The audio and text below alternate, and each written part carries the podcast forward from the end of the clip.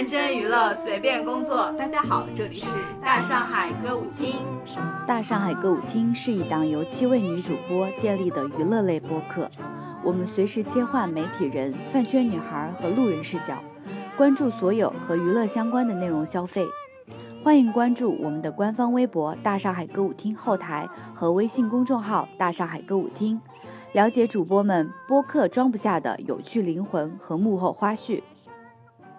大家好，这里是大闪歌舞厅今年的春节档拉平节目。然后我们的嘉宾依然是去年就和我一起拉平春节档的大众波普主播大宝和小丁老师。大家好，我是大宝，我是小丁，又为春节档消费了。去年我们那个消费很惊人哎，今年据说是有票补，价格会降低，但我自己没什么感觉。你们呢？我们是特地挑了便宜的买。因为因为我们看了就是今年春节档五部就是真人电影的预告片嘛，然后内心给他设定了一个票房的预期，说关于这个票价应该是多少钱，然后我们统一设定为不能超过五十块钱，还是五十五块钱，因为超过这个价格的话，我们就会这个电影的评价就会有失偏颇，所以呢，我们就专门选了低于五十块的那种电影院，所以专门去买的。然后我因为看了五本，所以我花费的价格是二百三十块五毛。嗯，我看了四部，一共花费是一百七十八块六毛，这个六毛。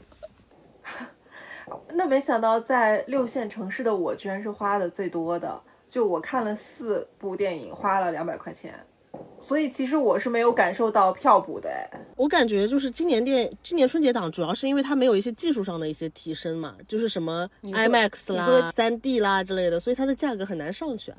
那今年你们觉得这就是接近两百块钱是物超所值，还是勉强值回票价，还是非常不值？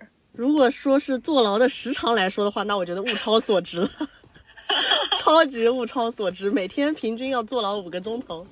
对我们，我们今天看了一下五本电影的时长嘛，基本上都是两个小时以上，第二十条特别长，大概将近三个小时。就如果按照这个时长来算的话，你就是非常划算。对吧？平均大概也就那么十块钱一个小时，非常划算，没停车费贵呢。就是那种再来一瓶，看完两个小时再送你一个小时这种感觉。是的，但是就质量上来说特别的平淡。嗯，我的感觉是是这样。那天老袁问我说：“你看完五本电影什么感觉？”我说：“就感觉跟相亲一样，因为就是属于那种每年都要去干的事儿。那你干完了之后，你就什么也不记得了。”就今今年这感觉特别强，就比如说去年还能记得说啊这一块特效贼棒，这一块贼搞笑。今年就是啊，我看了个啥？就在我头脑里没有划过一点痕迹，就这种感觉。我觉得今年电影就是属于片子本身都比较平，就是都是那种中型成本，没有那种超级大片嘛，毕竟。然后片子的内容也非常平，就是也没有那种非常让人。印象深刻或者击中你的精彩段落，去年比如说雷佳音那个背诗那段儿，今年还再次出现在 电影里，反复 call back。而且今年有一个特别奇怪的地方，我感觉电影的片方好像在电影前期要准备上映之前，并没有花很多钱去做营销，除了贾玲那个瘦一百斤之外，其他的电影，我说实话，我觉得好像没有看到那种铺天盖地的。就是那短视频营销没没看着，然后，呃，像是跑路演啊、跑首映，其实也很少。我看到我朋友圈的黄牛，就是一开始都说要做什么什么电影的首映，但是临了了，突然全部都取消了。然后大概从初三、初四开始，全国又开始跑路演了。我估计开始可能是，就是大家出现了这个战局，就是春节档票房战局，大家开始就啊，我们就要开始发力了，就跟往年的前期的营销。投入很多的这种局面好像有点差别，你说是不是？因为大家现在可能手里的预算都非常有限，然后就想看一下这个片子它是不是有潜力，值得我们花钱去营销这样。嗯，有可能是。去年我感觉就是带票房特别高，但是呢，可能最后算手里发现也没捞着多少，可能钱都给营销公司赚去了。今年可能就想说，要是这片子一开始就头三天没什么成效，咱就放弃不不投这钱了，就可能有这个这个感觉。那我们要不然就先说一下今年的那个票房冠军，就暂时的票房冠军，大概率可能也是最终的。好，我们查了专业猫眼版的那个实时数据，由小金同志为我们进行一下播报。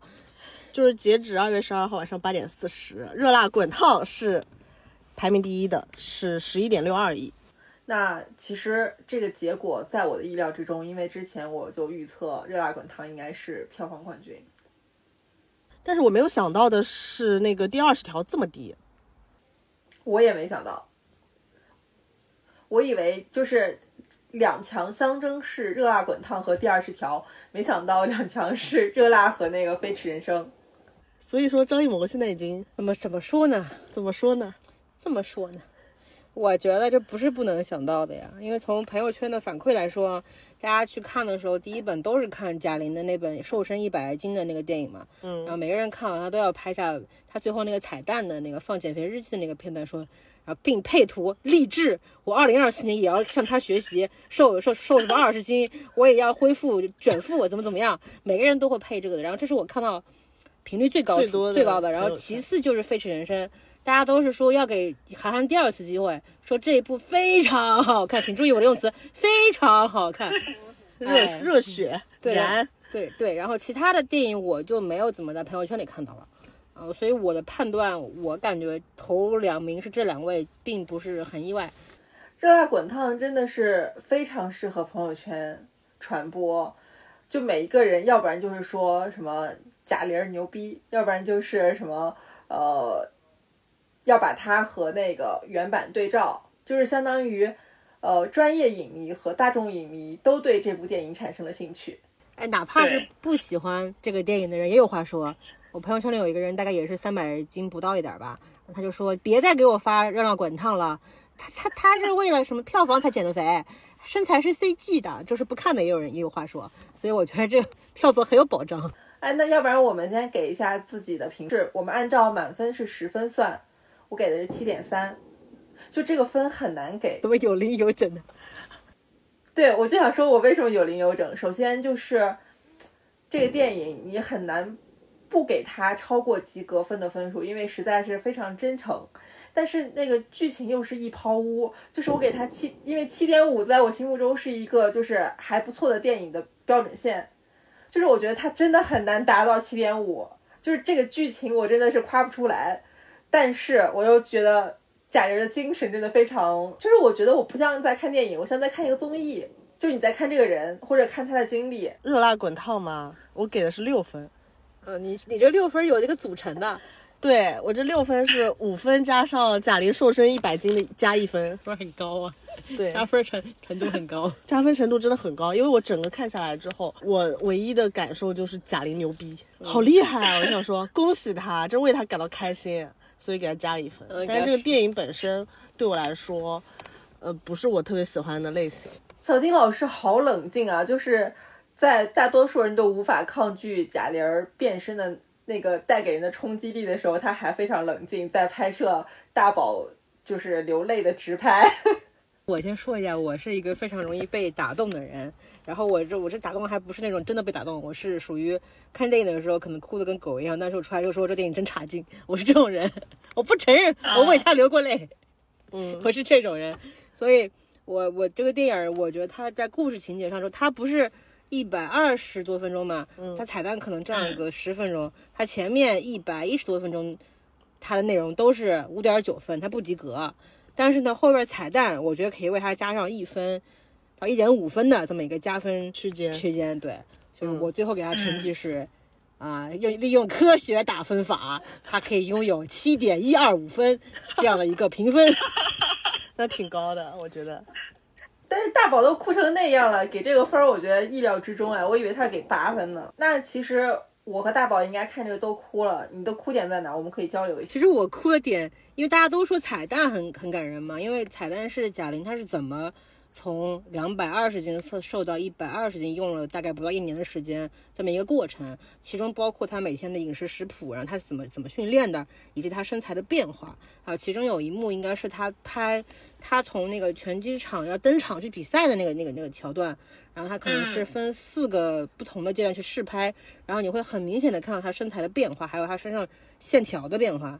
然后就这些内容呢，是组成了他的一个彩蛋。然后这个地方我是肯定哭了，但是呢，在在这个电影的稍早部分，我又流泪了。春夏秋冬那个，就就是他在电影里边有一个桥段呢，就是他是在人生受到了很大挫折，然后终于认清了自己好像是一个很失败的人，他要利用拳击去改变人生，然后呢，他就开始去练拳嘛，然后就开始瘦身。它有一个部分是它跨越了四季，从春夏秋冬四个时间段不停的去训练，然后去锻去锻炼，然后最后他的身身身材是一点点变化的。然后那个地方我流了第一次眼泪，然后就是毫无征兆，这眼泪夺眶而出，就我很费解，我怎么就哭了呢？啊，我以为到这个部分我已经结束了，因为它是一个很很俗套的桥段，对吧？就为别人的血和泪流泪嘛。结果呢，他后面又开始训练了，他瘦了之后又开始训练了，然后训练又是能看到很多真实的汗水、真实的痛苦，然后我又共情了，然后我又哭了，大概就这么三个地方吧。但是但是，比如说电影里边。呃，他应该让你哭的地方，比如说他最后去训练，他坚持不倒地，啊，他就呃，他他跟别人比赛嘛，就对方是专业的，然后他是业余的，他就想击打别人一拳，想赢一次，然后这个桥段一直不抛弃不放弃，是想让你哭的嘛？那个地方我倒没有流泪，反倒是他前面就是去训练的时候，我觉得比较打动我吧。那个时候其实有关他怎么变瘦的桥段非常短，大概就一首歌的时间。虽然现在百分之九十九的标题都是有关他瘦了一百斤这件事儿，但其实并不是这个电影最核心的内容。就是我看到营销号嘛，然后就一直说这个电影不是瘦身电影，它是一本励志电影嘛。那可能它的定性是从这个时长上来定性的，因为关于瘦身可能只有五分钟吧。我当时有一个非常惊讶的感觉，就是贾玲儿的那种观众缘好像是天生的。就当他站在那个拳台上跟观众交流，说一会儿我要跟一个专业的运动员打一场，然后说只只要我能击到他一拳，我就算胜利的时候，听着现场那个欢呼声，我就觉得贾玲好厉害，好像所有人都是他的朋友，就是大家也都非常像朋友一样期待他到时候能打出那一拳，就那儿就开始很感动。那其实很前面的一个部分，就是你们哭的那个，就最后的。就是彩蛋的部分，也是很多人哭的地方嘛。就是这个地方，我是最没有办法流出眼泪的地方，因为我觉得它是一个值得开心的过程，不是一个我要再回味一遍他苦的过程。就是我是觉得，就是我觉得我看到他现在已经瘦的这么成功了，我觉得他真的太厉害了。就是我不会再想去回味他过去到底受了就是多少苦，并且再为之感动落泪。我只会觉得哦，好厉害。那个眼泪应该也不是那种为他之前受过的苦而难过或者怎么样，好像是就是感动他的变化，就相当于你的朋友在接力比赛上马上要冲过终点的那种激动的。嗯，所以我觉得我对于这个电影的评分，我觉得就是因为我一直一直看的是贾玲，就是对于这个故事本身跟对于他们想表达的东西，完全没有办法在电影当中 get。我就有一种感觉，你知道吗？就是贾玲，她想，她要我我的感觉是，她要做一件很厉害的事情，就是她要在一半年啊一年不到的时间内瘦一百斤嘛。然后她就是为了做这个事，然后她要去拍这个电影。然后呢，我看她最后的彩蛋，有一种我就是为了看你这个成果，然后前面我就陪你玩一下。啊，对，既然你拍了，那我就看。反正我就想知道你是怎么做到这件事情的。我那天还看到了一个说法。他就是说，贾玲其实做导演的才能目前看是有限的，但是他但是因为他足够真诚，所以他两本电影都很像他的巨型的朋友圈，所以你在看他的生活，所以被他的真诚所打动，而不是作为导演贾玲而被感动，而是作为这个人你所感动了，所以你会容忍他电影里面的一些俗套的梗啊或者怎么样的。对我当时看到这个。电影的时候，我在前半段真的非常为他担心。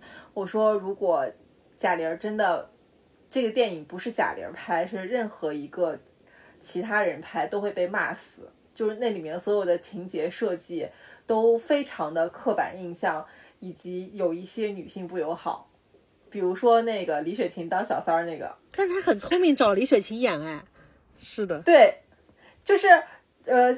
我觉得现在的环境，可能如果你非常孤立或者没头没尾，为了表现这个主人公多惨，然后设计了一个她的闺蜜当了她的小三儿这种情节，大家肯定会说你对女性友谊的理解太片面了，什么什么的。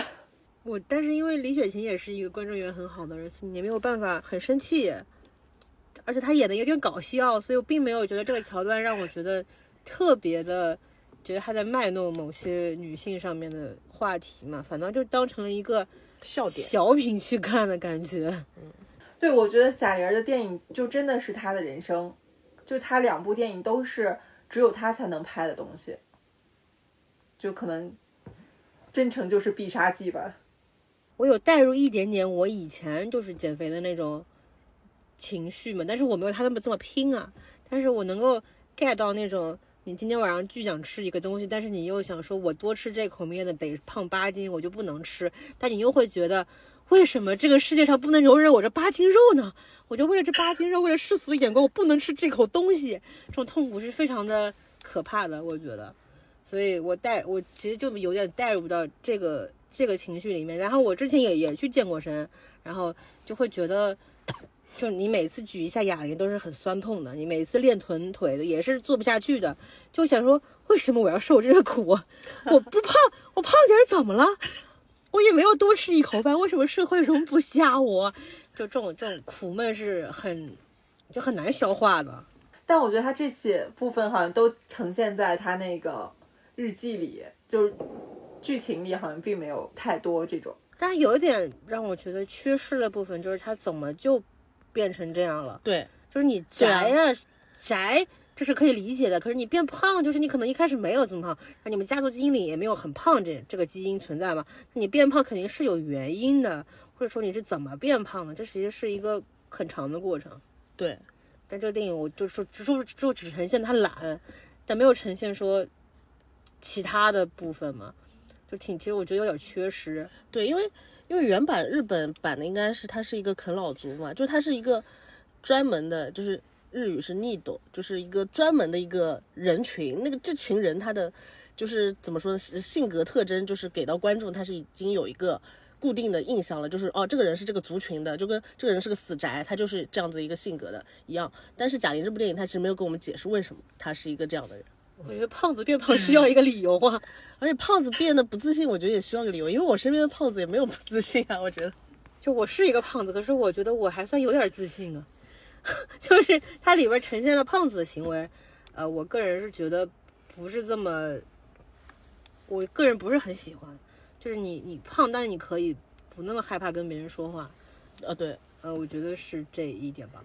然后你胖你可以，但你可以不用这么去讨好别人。但是他好像呈现出来的感觉就是，一切他生活上的不顺都等于他肥胖。啊，或者他要呈现的是不是就是这个人已经就是丧到极致了，就是他生活里没有任何好事儿，就是他一方面可能状态也很差，然后周围人对他也很差，就他直接给到大家的就是一个结果。那他这个电影结尾不是他瘦身了，然后他也挥出了自己人生的那一拳。那他有从之前的很讨好型的人格有什么改变吗？你感觉？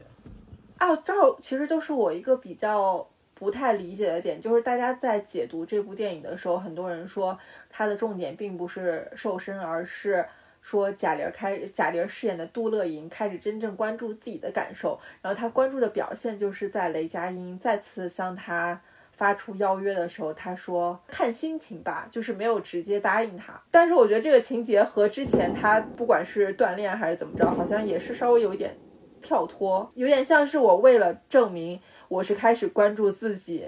对，是的，我也有同感。但我觉得这是导演能力的问题。就贾玲目前的能力，我只能这么说，因为我还是觉得对她挺有好感的。就是她目前能力可能就是说，我要体现我的沮丧。就是我上楼梯很慢，我一层层打开楼梯啊老那个楼梯灯，然后我坐在窗台前面去眺望，然后这可能是他体现沮丧的地方。嗯。然后他体现讨讨好型人格，就是说我去上一个我不想上的节目，嗯，然后后面说我要体就怎么去表现，我现在学会说 no 了，就是跟雷佳音说我不吃牛蛙，改改天再说吧，就都比较浅嘛。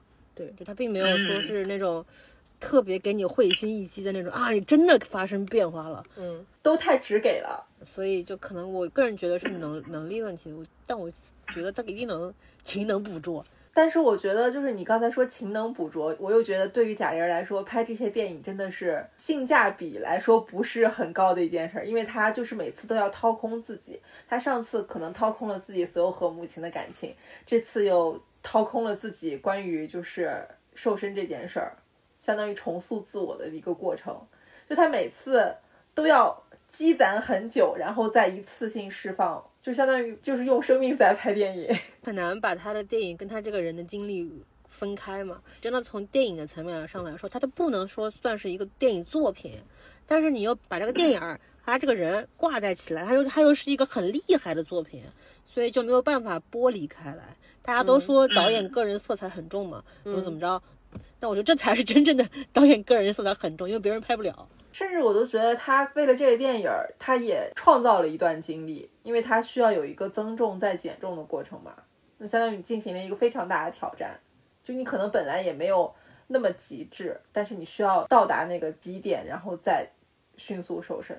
嗯，真的还是真的说蛮厉害的，很佩服。你好评级啊，我真的蛮厉害的，蛮厉害的。真的，我就觉得特别佩服他，我觉得好棒因。为我刚刚看完的时候，我就录了一段 vlog 嘛，然后礼拜五就说，我觉得他在替我做一件我做不到的事情，我可能是在为这个哭吧。就你可能幻想过一百次，说我今年一定要瘦瘦掉，我今年一定要瘦六十斤，让所有人眼前一亮，让你们所有看不起我的人都把眼睛 戳 瞎。但你做不到，你毅力没有这么强。是的，因为这可以说吗？大宝之前有一个小红书的小号，就跟贾玲的那个备忘录一模一样，每天会记录当日的体重以及吃了什么东西。对对对对对，如果你坚持下去，这个贾玲就是你。贾玲什么事儿？就是我啦。但是你也要看到贾玲，就是她可以脱产做这件事儿，我们还要上班。对，上班是阻碍这件事情最大的障碍。最意外的事情就是，我以为我看完之后会想说，今天这奶茶我不喝了，像这饭我不吃了，我马上就要开始急速瘦身，我要跟贾玲一样改变自己。但是我并没有这种被激励到激励到的感觉。我有一种你很牛逼是你的事儿，我就过好我自己就行了的感觉。我感觉有点太难达成，就是他的这份成就。他那里边说什么？今天吃馒头，发现馒头太酸了，因为好久没吃碳水了嘛。嗯然后就是馒头吃馒头需要喝水喝喝水。嗯，我觉得就是普通人做做不到这样，我觉得就是就佩服啊，牛就行了。那这个现在很多争议也有一些，就是大家觉得他是不是噱头大于内容？我觉得你说这话的时候，你要不先瘦一百斤再说吧。你要是能做到，我也觉得你牛。嗯，我觉得噱头就在于它有一个很好传播的点，大家会觉得是噱头，但其实这是一件真实发生的事儿。就我们今天去电影院里面，所有人嗯，指着那海报就说：“哎，那就是那谁瘦一百斤的电影儿，对，是的，多好传播呀！”从某种意义上来说，他这个瘦一百斤就成为了这个宣宣发就是最省钱的宣发。对，关键前期制造了非常好的悬念，就是大家都知道他瘦了一百斤，但都没有人见过这件事儿，甚至在他这个电影出来之前，大家在怀疑这件事儿的真实性。更加就是营造了一种，就是我还要去验证一下这个到底是不是真实的。就是年初一的时候，我们有很多同事已经就是去看了这个电影，然后就会有还没看的同事就在群里说：“真的吗？给我看，给我看看他是不是真的瘦了一百斤。”就是很好奇这件事情。哎，那其实你们也都看过原版，你们觉得这个和原版相比更喜欢哪个啊？我感觉完全不一样。对，差别特别大气质差。对我，我我说昨天晚上就是特地去看了那个原版嘛，然后原版其实给我一种它很燃，但它没有告诉你我很燃的这种感觉，嗯，它所有事情都很淡的就就发生了，嗯就跟生活一样，就很多变化就是慢慢就就就这么开始了，嗯但是这个原版可能是想跟你说，你就是想赢一次这种这种决心其实是可以的啊，就是你也可以就是这么大胆的去想一想。但是贾玲这个电影给我一种什么恋爱脑反杀吗？还是怎么地的？我说的稍微那个直白一点啊，就是她前半部是她遇到的人生的困难是，crush 不爱她，被闺蜜小三了，然后前男友跟闺蜜结婚了，家里人百般讨好，结果家里人并不对你好，就是他遇到人生困难是这样，然后他积攒出来了足够的恨。然后他就开始说我要去改变自己，但这个改变也就很很轰然的一个大变化。但是一般来说，我个人觉得生活没有这么这么重力吧，就没有说一下子就生活出现一个大窟窿，然后你自己要去填补的那种感觉，他没有这个窟窿，他怎么拍成这个电影？就太抓马了，你懂吗？电影不就是就是抓吗？过分抓马了，所以我就是前就电影给我感觉一种特别虚虚泡泡的感觉，嗯所以我觉得可能原版是一种，呃，励志嘛，就原版其实还有点励志吧，还有点燃，又又丧又燃的感觉。但这本电影就是情绪很复杂，但是归结到后面就是贾玲她想改变，嗯，她不想做喜剧演员了，就这种感觉。她现在已经变成知性女了，就是在各种采访里面，不管是穿着打扮还是他的言谈举止，已经变了一个人了。他现在人设变了。喜剧喜剧演员已经这么少了，为什么还要失去贾玲？我不能接受，让我怎么面对贾玲跟范丞丞的 CP？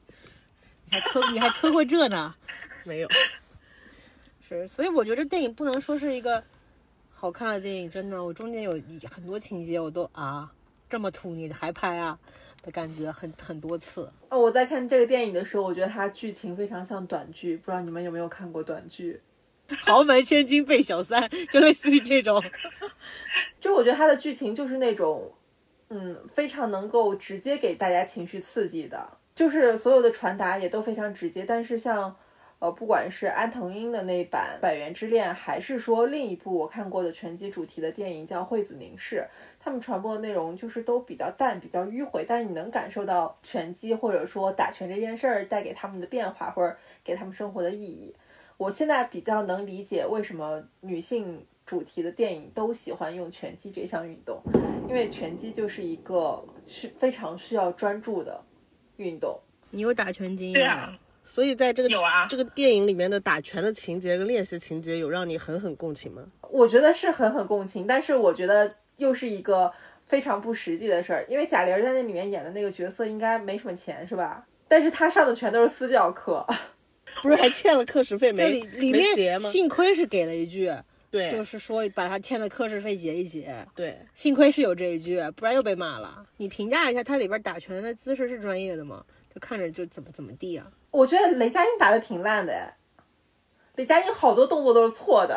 那那那贾玲打的是不是还还挺可以的？啊，贾玲还可以，她后期能看到她那个变化。哎，等会儿，电影刚刚那个呃那个那个麻辣滚烫啊，不是 热辣滚烫，说错了，就是我们要再给他一个推荐嘛，就比如说今年就适合谁看啊或者什么地方。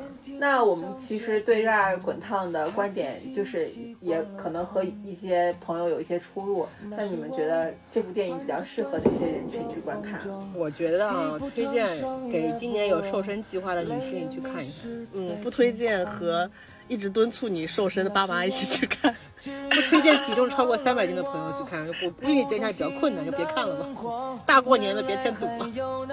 哎，但是我在想，你说这热辣滚烫今年这么火，我们拳馆会不会爆满啊？因为我已经好久没去了。至少它会成为一部分人减肥瘦身的选择。首选。它会成为成为很多拳馆公众号选题的素材。对。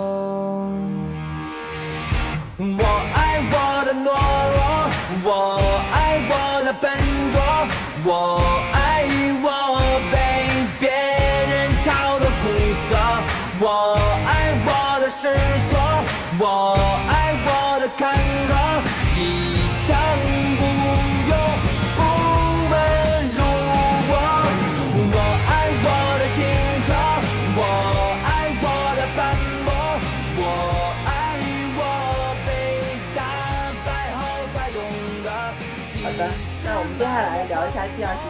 第二十条是我给我们家今年集体观影选择的项目，因为我已经连续可能四五年，每年大年初一上午都会和全家人一起去看电影儿。然后我选择的标准其实就是这个电影儿能够尽量覆盖所有人都能看懂的领域，然后最好是有喜剧色彩。然后去年我们看的是《满江红》，然后我发现我们家对张艺谋的认可度比较高，所以我今年就选了第二十条。看完以后，我就很庆幸自己的选择。哎呀，我俩就比较怎么说呢？因为我们这春节这看电影马拉松呢，我们是把这个第二十条放在第一天的第一本去看，嗯，然后把后面其他七八电其他几本电影看完了之后嘛，特别后悔，这电影怎么能放第一天看呢？这应该压轴啊！对，啊，是吧？把最好看的第一天就看完了，后边就跟坐牢一样了，特别后悔。你对中国电影真的爱的深沉。我记得你去年就是向大家发出疾呼，说我们中国人没有到一年只看一部电影的程度吧？但你今年是不是觉得只有一部可看？我想把去年这去年说这个话我给删死。那要不然我们先说一下自己的评分吧。嗯您先说。我是七点五分，就是它已经达到我的好片的标准，但是我同时又觉得就还是比较平淡，就没有让你觉得看完酣畅淋漓的感觉。我是原先我看完第二十条之后给他打分是七分，然后看完四部之后，我给他追加了零点五分，他现在在我心中也是七点五分。是佳作了，嗯，哎，这里边拔将军的佳作。是，我本来看完看完可能有个七点三、七点四嘛，嗯，但是鉴于我这个就是观观影体验，因为它实在太长了，我憋尿了，嗯，我给它扣除零点二分。但是你还哭泣了呢，嗯，不会哭泣不为他加分吗？啊 我这眼泪说明不了任何问题，所以利用科学打分法，他拥有了七点二分。二第二十条居然再次哭泣了，你哭泣的点在哪？哎呀，第二十条我其实哭的地方呢，非常的俗套啊。第二条剧情呢，其实非常的浅显，它就是围绕那个刑法第二十条，就是就是有关于正当防卫是如何裁定的这个呃这个法条进行嗯展开的。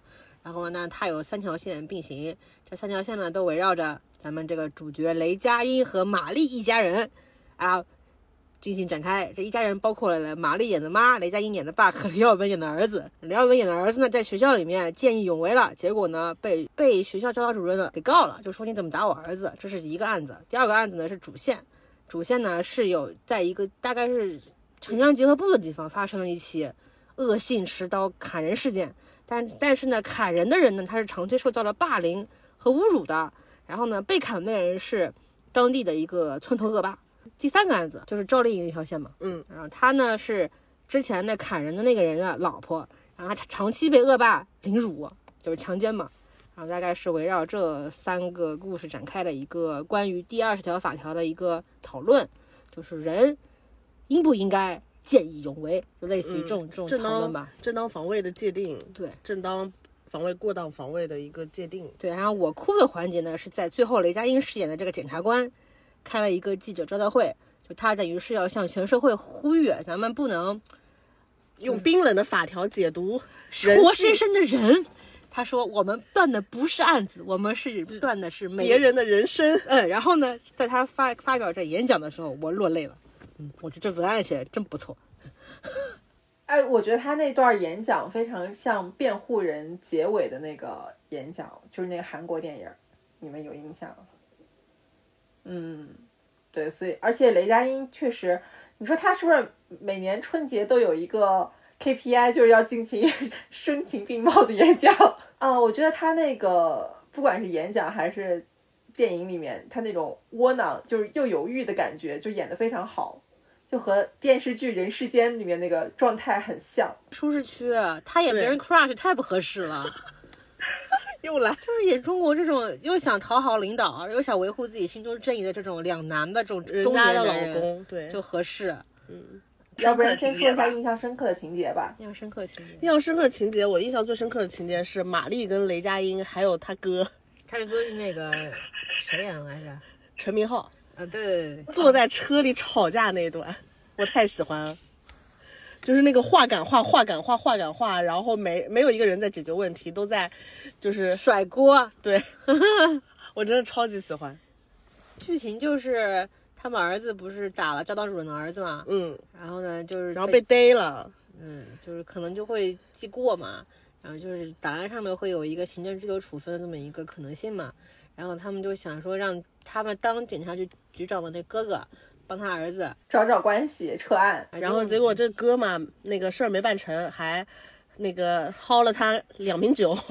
对，然后他们就在车上就铁盖儿茅台，这个就好像是一个很关键的道具。对，两瓶爸爸留下来的铁盖儿茅台，嗯而且是重女轻男，只给了女儿没给儿子的茅台。然后在车里就说究竟是谁就耽误了这个对这个事儿，谁收了东西没办事儿，谁又耽误了时间，这个争吵，嗯，太有意思了。我比较喜欢张译演的那个角色，就是我觉得张译演坏人嗯，特别对位，尤其是那种道貌岸然的坏人。什么人，衣冠禽兽，那些带金丝片眼眶的人都不如张张译老师合适，太合适了。虽然他演的那招教主任出场没有几场，没有几场戏嘛，嗯，但每一场都让我觉得，哎呀，非常精彩。这味儿太 正了。对，我所以，我比较喜欢他们在就在饭桌上那场啊，蒋奇明演的他那个侄子，嗯，说把那玛丽他们一家人叫到桌上，一开始说是要道歉的，结果没道歉，人家人家过来兴师问罪了，嗯就说我我们儿子把你们儿子打了，怎么你们儿子还把我们儿子也给打了？找了混混来打我儿子，嗯然后他们就开始就争吵嘛，然后那段我就觉得那个又搞笑，然后呢又又真实的那种嗯情感，我觉得特别不错。我再我特别喜欢张译老师的表演，我觉得他以后别演什么安心这种这种好人了，就应该演这种奸，他演的这个奸的这个味道特别特别好。对，就跟去年《满江红》一样，对，没错，对对对对对，很像很像。所以我就是觉得张艺谋还蛮会发掘人的那个潜能的，就是能找到对他们来说最让观众惊喜或者感觉你演技和你这个人非常不符的那个。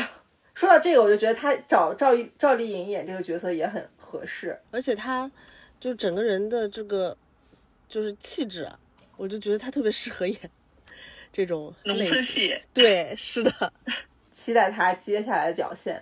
然后我觉得马丽也让我很惊喜，就马丽演技太自然了。我觉得这角色也是他舒适区啊，感觉活脱脱一个他本人。演那种怎么说那种，她是她应该是职场女性，但她是职场女性回归家庭。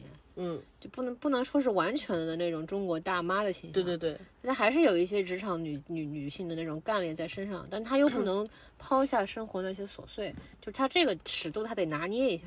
然后呢，她同时又是一个要权衡老老婆呃老公跟儿子的那种嗯，关系的那种妈妈，就是我不太明白，嗯。呃，这个剧这个电影里面安排高叶和雷佳音那段感情初恋，对，的原因是什么？对，这里面所有的感情戏我都不理解，还有到后面又蹦出来一段王骁和高叶的感情戏，对我觉得完全没有这个必要啊。就高叶他他就作为一个检察官、同事、工具人不好吗？对啊，就够了呀。而且他又出现了那种呃，老婆怀疑老公在外边跟他初恋旧情复燃的那种桥段。这桥段其实一次就够了，他出现两回。他虽然后面玛丽饰演的老婆就是明白事理的嘛，他好歹是圆回来了，就就是明白事理，说还是而且以大局为重嘛，那感觉是。而且而且，玛丽说她的初恋是李逵，这不是沈腾在春晚的小品里面叫李逵，哦，对对对，我也 get 到了。不你们怎么还有 RPG 联动？我是不可思议。惊了我都。原来您的初恋是沈腾啊，神马 CP 又复活。我不喜欢他这个设定。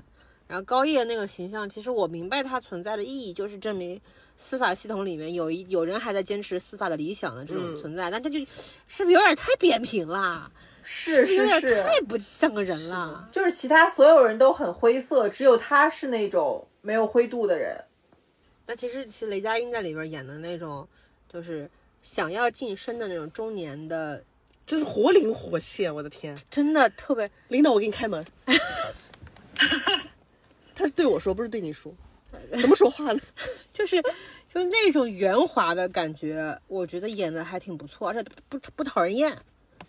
它里边其实除了那些老演员嘛，因为它里边好多从狂飙剧组拉过来的那种演员，呃，因为张艺谋特别喜欢看《狂飙》和那个啥，《人民的名义不是不是啊，还有漫长的季节，漫长季节。啊所以，呢，他就 从这两个剧组里面找了非常多人来，他就是告诉选角说，呃，我要从这两个剧组里面找人，所以每个剧都选了好多人来。真的那些混子全部都是狂飙来的。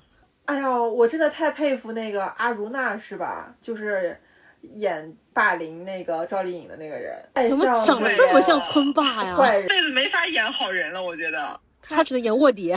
他呃，他说他演这个戏的时候，那个就是呃，因为赵丽颖一直在就是角色当中都没咋说话，然后那个，然后张艺谋说他都以为赵丽颖就是不喜欢说话。然后雷佳音说，因为赵丽颖一直演一个就是不会说话的那个聋哑人嘛，嘛，对。然后后来赵丽颖开始说话了以后，他想，哎，怎么说话？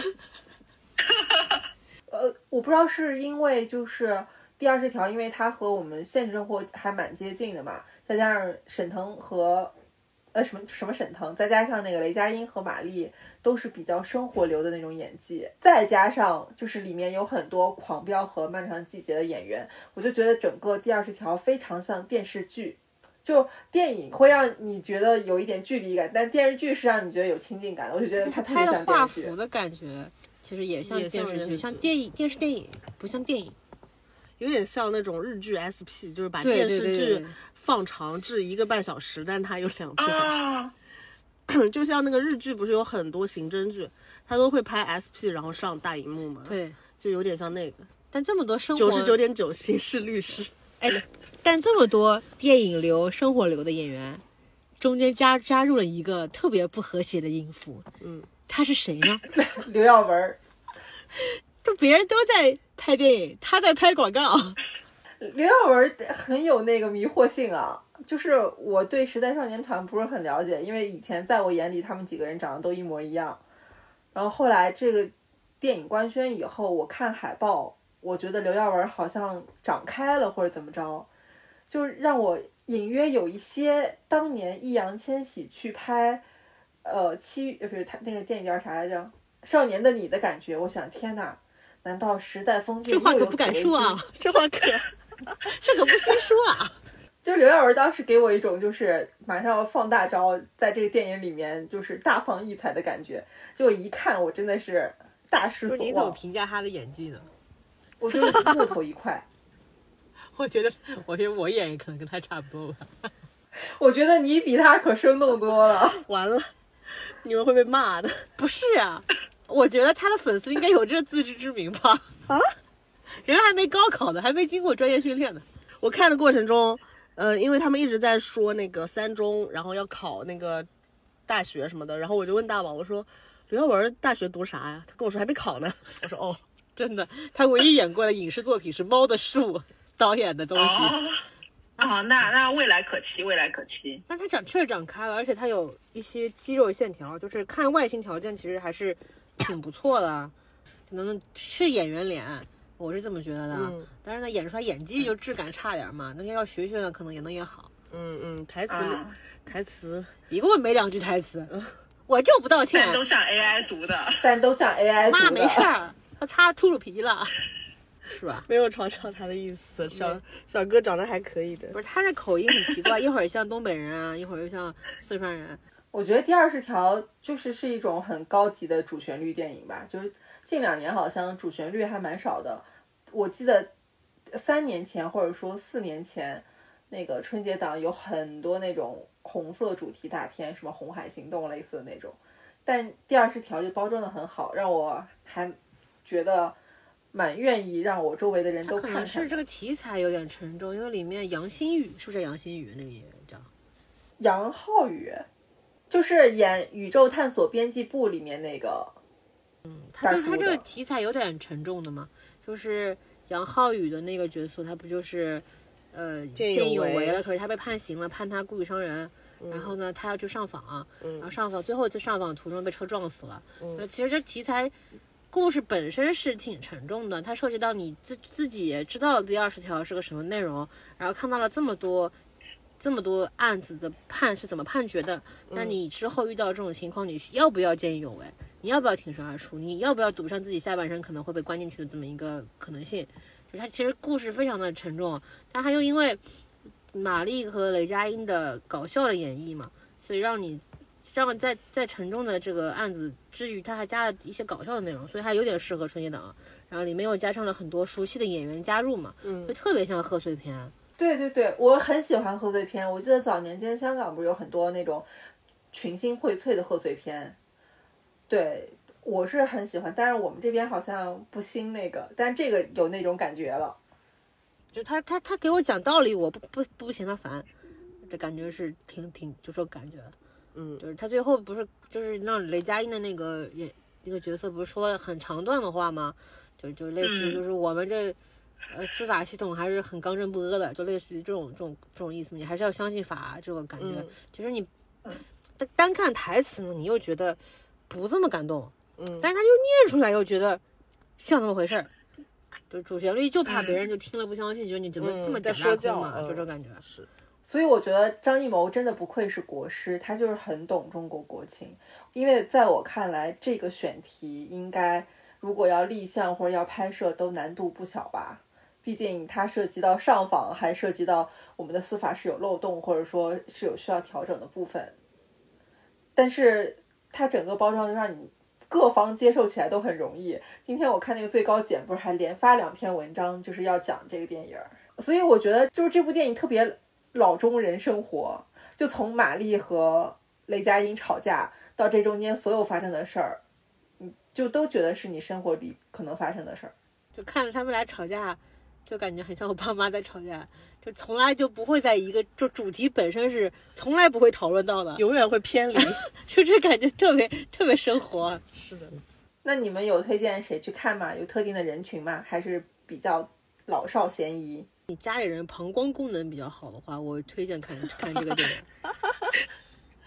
我认真说，就就是今年这五本我看完，我觉得唯一推荐，就真的不太可能有人不喜欢的，就是这个。但是看前别喝水，就是非常诚挚的，就是嘱嘱托一下。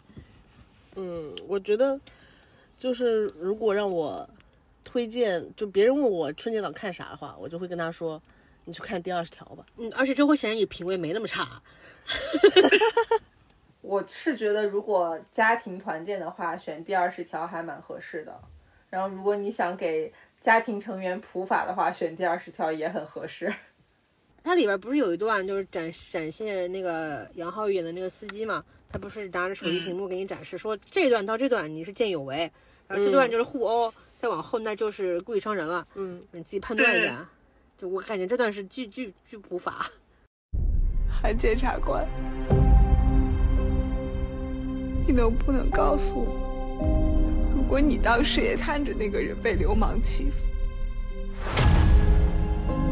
你会怎么做？我就制止了个霸凌，这事儿怎么就成这样了？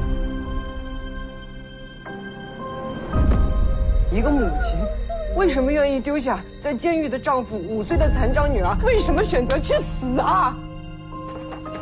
上来，上来！来，签。签呀，签！一四年周建平案，故意伤害罪；签不签？签呀！一五年贾云科伤人案，故意杀人罪；来，签，签。一六年何峰伤人案，故意伤害罪；一七年曹爱玲伤人案，故意伤害罪，都这么办的，都这么办的。你觉得这些都对吗？怎么不对？哪儿不对？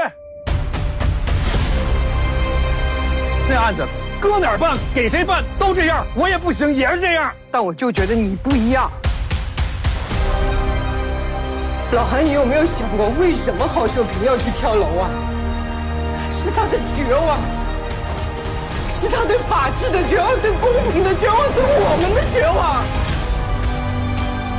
如果我们不能够拯救一个绝望的母亲，如果我们不能够让这个母亲重燃希望，我们有什么资格穿上这身衣服？我们办的不是案子，是别人的人生。那下一个我们聊一下《飞驰人生》吧。用四个字形容这本电影，我的感觉是万万啊，不对，五个字儿，万万没想到。我以为你会说男人童话，不是，那是对剧情的评价了。万万没想到，是因为我没有想到这个片子领跑春节档啦，口碑居然有八分儿，然后呢，票房是第二名，十亿多吧。嗯啊，没想到，我个人就评价我不是很喜欢，嗯，那你给他的评分是？六分吧，没有任何的加减分项，它就是一个六分电影吧。我给《飞驰人生二》的打分是五分，我觉得有点无聊，对我来说非常的无聊因为。他精准的预测了每一个梗。就是你说他是男人童话，我觉得非常好，就是女人别看。老袁呢？我给他六点五分，其实也不算你。这零点五分是因为黄景瑜出演了吗？黄景瑜只出现了黄景瑜那个5秒钟吧怕的是广告广告吗？那个打光那个棚，我对这部电影最大的印象就是，我感觉韩寒就是在不断重因为那。天我看了一个说法，他就是说，韩寒就是不断在重蹈自二十岁的自己嘛。但郭敬明已经走出了他人生的下一篇章，又又提到了。我我其实我看完这电影最大的感觉就是买车别买电电车，也不买混动，我们油车最棒。因为我特别不懂车，所以对于不管是油车还是电车或者混动那块儿，我都不是特别了解。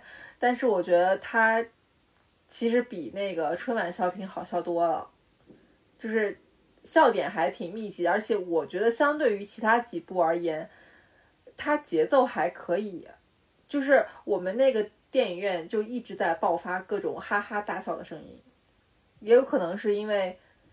呃，男的比较多，或者怎么样，反正大家还对这个电影的笑点挺满。我想想，他笑点在哪儿啊？那段很好笑啊，就是就是他和范丞丞在老头乐开老头乐赛车那儿，我们从我们后面俩男的笑的特别大声，嗯，他俩看巨开心，嗯，他这个呃剧情应该就是延续了《飞驰人生一》。《飞驰人生一》讲的就是那个赛车手后来就是献祭于比赛，但是他没有死，他就开启了人生的第二个篇章，变成了一个驾校教教练。然后后来又有机会，因为要赚钱嘛，所以他需要重返那个拉力赛的现场，然后就带了个徒弟。对对对，依然是一个挑战自我，要在赛场上燃尽自己的剧情，只不过这次他就是获胜了。我觉得这个结尾让我很不能理解，让我觉得韩寒有点退步。就他可能以前还会留点白，或者说让这个结尾浪漫化一点，就要不然就是他没有赢，或者他就那样献祭给比赛了。但他这次让他们完成了一个不可能完成的任务，所以别人对他的好评就是他好燃，好爽。我突然悟了，嗯。为什么这部电影在春节档可以拿下十亿票房？嗯，就是因为它是一个好结局，对，它是一个爽剧啊，它是一个爽片儿，所以大家就买账，就觉得燃爆了，对吧？这就是韩寒对于春节档的屈服。他四海和那非人生一都都是开放性绝技，都冲向大海了。对，但这一本他学会向市场妥协了。对，他这电影里边有个台词，就是说所有事情都需要一个终点。所以，所以他就给了一个结局，给了一个确切的结局，所以大众就觉得这真适合春节档，真燃！我悟了，是啊，这是韩寒的一招大棋，他放弃自己电影导演的作者梦。嗯是的，他向观众，这是男人的成长。所以他终于走出了“男人至死是少年”这个漩涡，是吗？他真的变成了男人，就是奖赏自己，向这个市场屈服。你看前面半本其实有点像他自己吧，他那个沈腾那个赛车赛车手，不是一开始就说自己老了嘛，嗯，你老了等到有有点钱养老嘛，那什么梦想不梦想的，拼不拼不重要，赚钱最重要。嗯，就这可能很多中年男人都这么想吧。结果他突然在一次次翻车，然后再遇到了年轻的车手之后，他突然想说，我也想要。再回到我当年的时光，嗯，我还是喜欢开车，嗯，他就他就在在在踏上巴音布鲁克这个赛道了，他并没有走出男人至死是少年的这个想法，他只是在这个结尾上面逃了个桥，不然他不会写出说开了一半就他遇到冰雹，然后他还冲破了冰雹拿到了第六名这种剧情，我觉得他根本写不出来，因为全篇让我最无语的片段就是。遇冰雹，他还要接着开，这是让我觉得最无语的片段。而且这个结局是很非常好预料的，因为赞助商的车怎么会爆缸呢？就是他开的可是奥迪，他开的可是奥迪，不是有一个对撞测试吗？嗯，然后呢，小丁就说对方那个作弊那个车什么牌子，然后我说必然不可能是奥迪，奥迪车怎么可能作弊呢？对我我看了一下，我说哎，对面是什么车啊？嗯，他说不是奥迪，而且还能肯定的是，它是一辆混动。只有作弊的车才能打败我们混油车的奥迪，不作弊不可能打败。我一直都还挺喜欢韩寒的，就，但是我也不能说喜欢他，就是他的电影我好像都会去看，我感觉体验还都不错。我觉得这中间有一个很重要的原因就在于韩寒好像用歌还挺不错的，就是那些歌都出现在了比较恰当的时刻，而且都是。以前的老歌，他那个气氛烘托的总是刚刚好，能打动我。就是在那个音乐出来的时候，就让我泪流满面。这次我前面觉得还挺好的，就是前面就是一个很正常的喜剧片，就是想在春节比较开心的话看这个确实非常合适。因为他从头到尾都是笑点，只有在那个比赛的环节。但是我跟你们说，我觉得这电影还不错的时候，就是他还没捧起自己的奖杯，他们还没赢呢。跟我的感受一模一样。嗯，我觉得他们开始变难看，就是他从他翻车开始说我要去，他这他不是就是开车侧翻了吗？他说，呃，战胜恐惧的方法就是面对恐惧，结果来了一个大翻车，然后他开始捶那车顶，说我好想再去开啊，怎么怎么地的。然后说有一个有一个足球运动员迎来了自己光荣的退役，他也想拥有一个光荣的退役。就那个地方转折之后，我觉得这电影变得非常难看。我觉得这部电影和《飞驰人生一》其实除了结局不同，整个结构上、主旨上都没什么区别。不管你说它是人生需要一个答案，还是事情需要一个终点，其实都是男人至死是少年，我们要追求自己的梦想，为自己梦想燃尽的这个思路没有什么变化。女的女的看了就觉得真幼稚。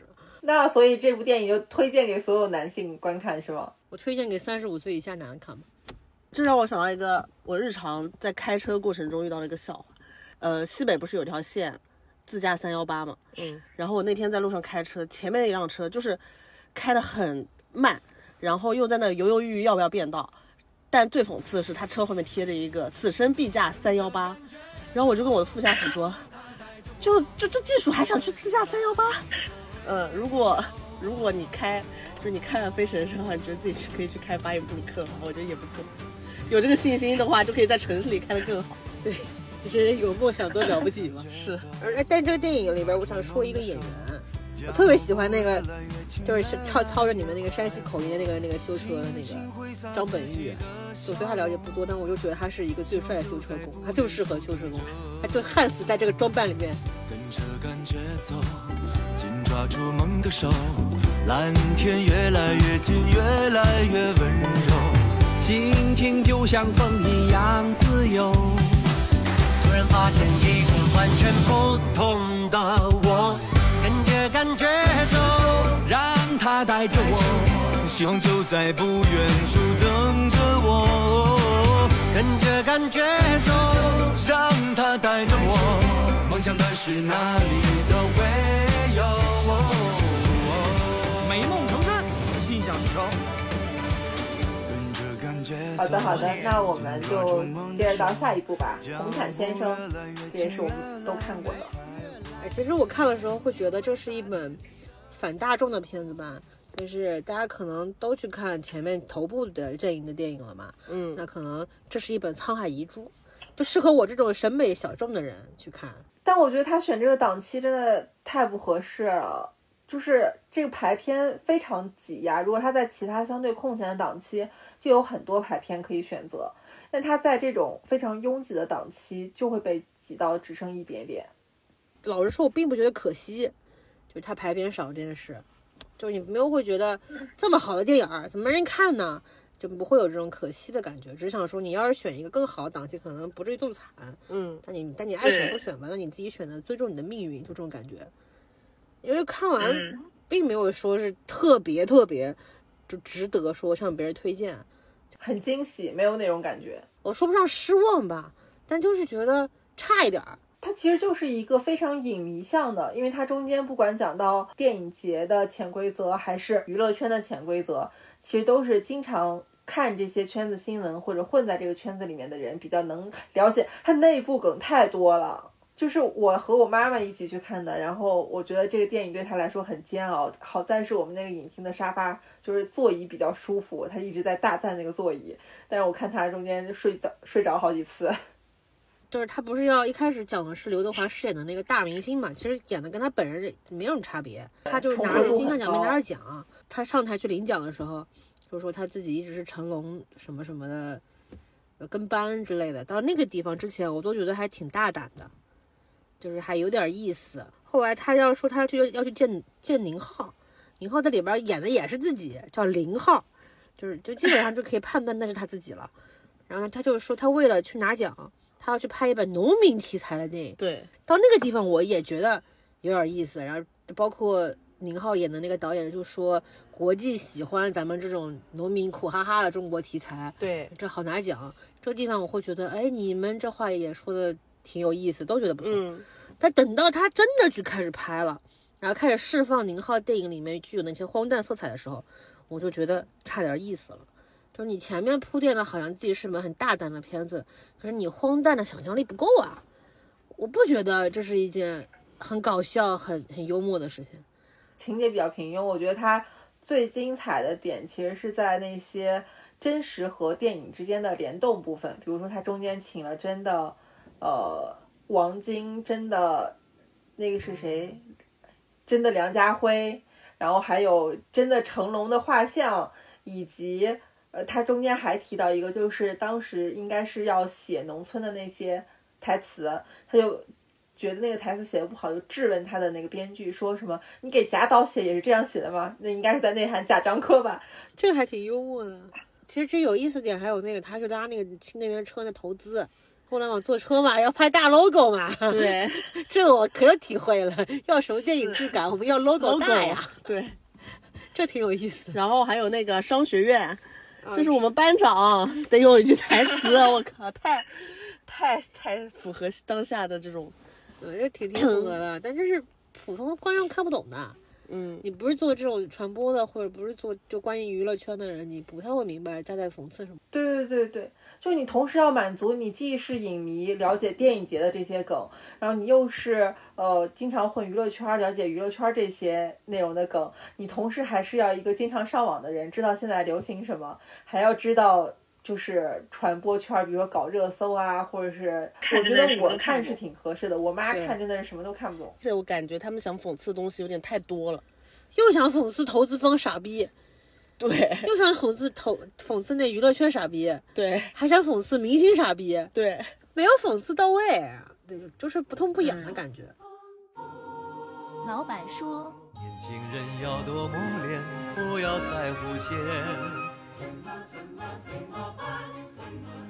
爸妈说：“赶紧结婚，不然以后老了随大街。”情侣说：“每次吵架都是你错，还要装可怜。”怎么怎么办？怎么怎么办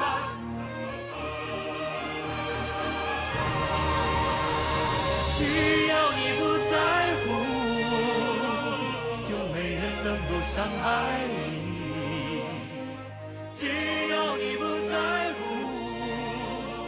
就没什么能伤害你。那我们这部电影就说到这儿，马上进行我们最后一部电影，只有大宝一个人看了。我这是好奇心才去看的，嗯，真的叫什么呢？叫做《我们一起摇太阳》，英文叫做 Viva la Vida。我那天查了一下这首歌，是那个 纨绔乐队的一首歌酷玩啊，酷玩 Coldplay。我英文名会说，李根熙跟彭昱畅主演的一本抗癌片片儿吧，啊，我之前因为看了韩延导演的其他几本类似抗癌抗癌主题的片子，所以这本片子我类似于就是我要去集邮一下，所以我就看了啊。他讲的是患身患尿毒症的少女李根熙与身患脑癌的少年彭昱畅，他们两个的相知相逢相爱，后来最后结婚的故事。啊，这本来故他们俩是怎么认识的呢？就是李根熙他身患尿毒症，他想争就是争个肾，然后他就把自己的一个征婚视频发到了抗癌的群里面，就是说我跟你结婚，但是你如果癌症就是怎么就比我先死，你的肾归我，然后我会负责照顾你的家里人。但他他反正是先发了这个视频，但后来马上撤回了，因为他后悔，他觉得这个事情太不道德了。结果这个视频就被身患脑癌的彭昱畅下看到了看到了，并下载了，然后他们俩就认识了，啊然后是这么个这么个过程。但我看完之后呢，我的感觉是，嘿，韩延老师进步了，不这么难看了。因为我觉得那个《滚蛋吧，肿瘤君》和小红花都是巨难看的那种类型，特别是小红花，我受过他的伤，我现在忘不了他最后二十分钟那个伊利牛奶广告的那个画面。这个《姚太阳》呢，特别像一本故事片，特别完整。就是他是韩岩老师这么多年来第一次拍了一个完整的故事片，嗯，有高潮，有开头，有结尾，有笑有哭，我觉得很完整啊。呃，就是它是一本合格的故事片，再加上李庚希跟彭昱畅演的，可以说是非常不错了。嗯，唯一不满意的就是彭昱畅这个人设的设定，嗯。他是脑癌啊，他不是脑瘫啊，他演的有点像白痴，因为他里边涉及家庭了啊，就是他俩人的爱情故事，其实你可以不相信他的，你可以不相信是不是有人为了为了为了照顾我的妈，我可以出卖我的肾，嗯。就是因为海彭昱畅那个是想说我就给给我妈找一个依靠嘛，因为我马上就要死了。嗯。啊，就这个爱情故事，你可以觉得它是不相不坚实，但是呢，因为饰演李根熙的爸爸的是高亚麟，和另外那个哦，和那个嗯开端里面演郭姨的那个、哦那个女演员，就他们是演、哦演父母嘛。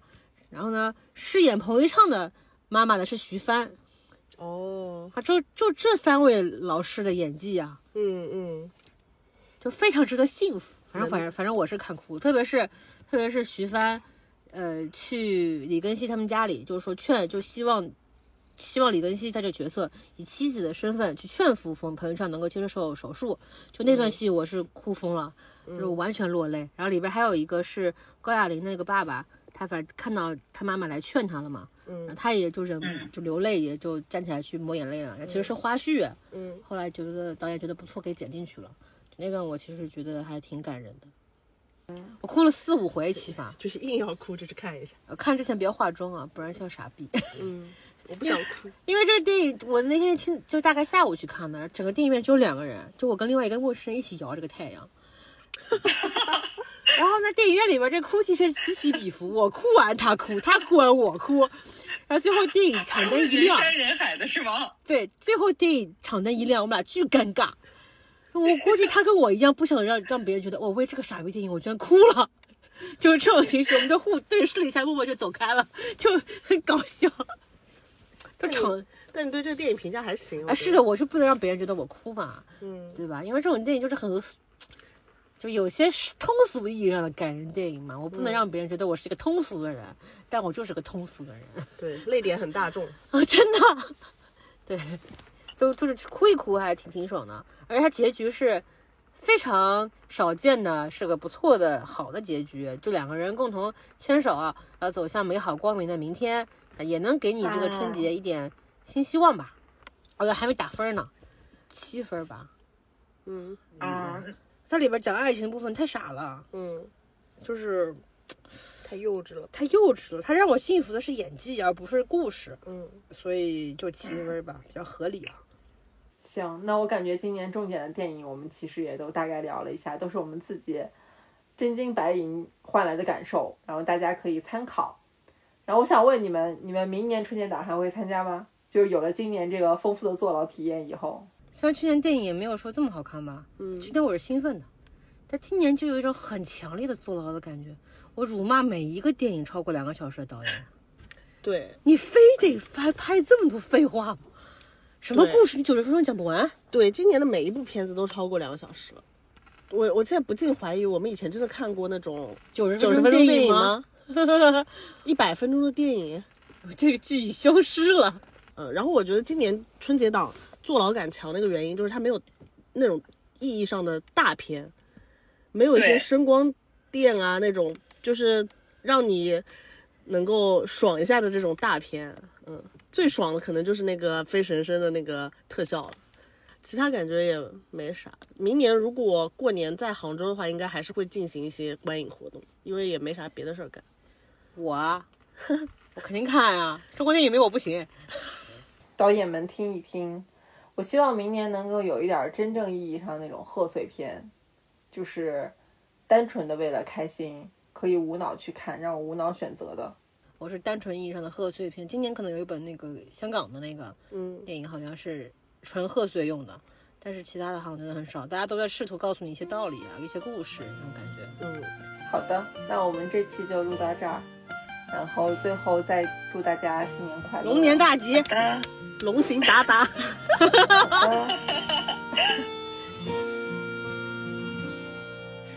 没什么大愿望，没有什么事要干。看见路口红灯一直闪，它像眨眼的小太阳。乌云还挺大胆，顶在头上吹不散。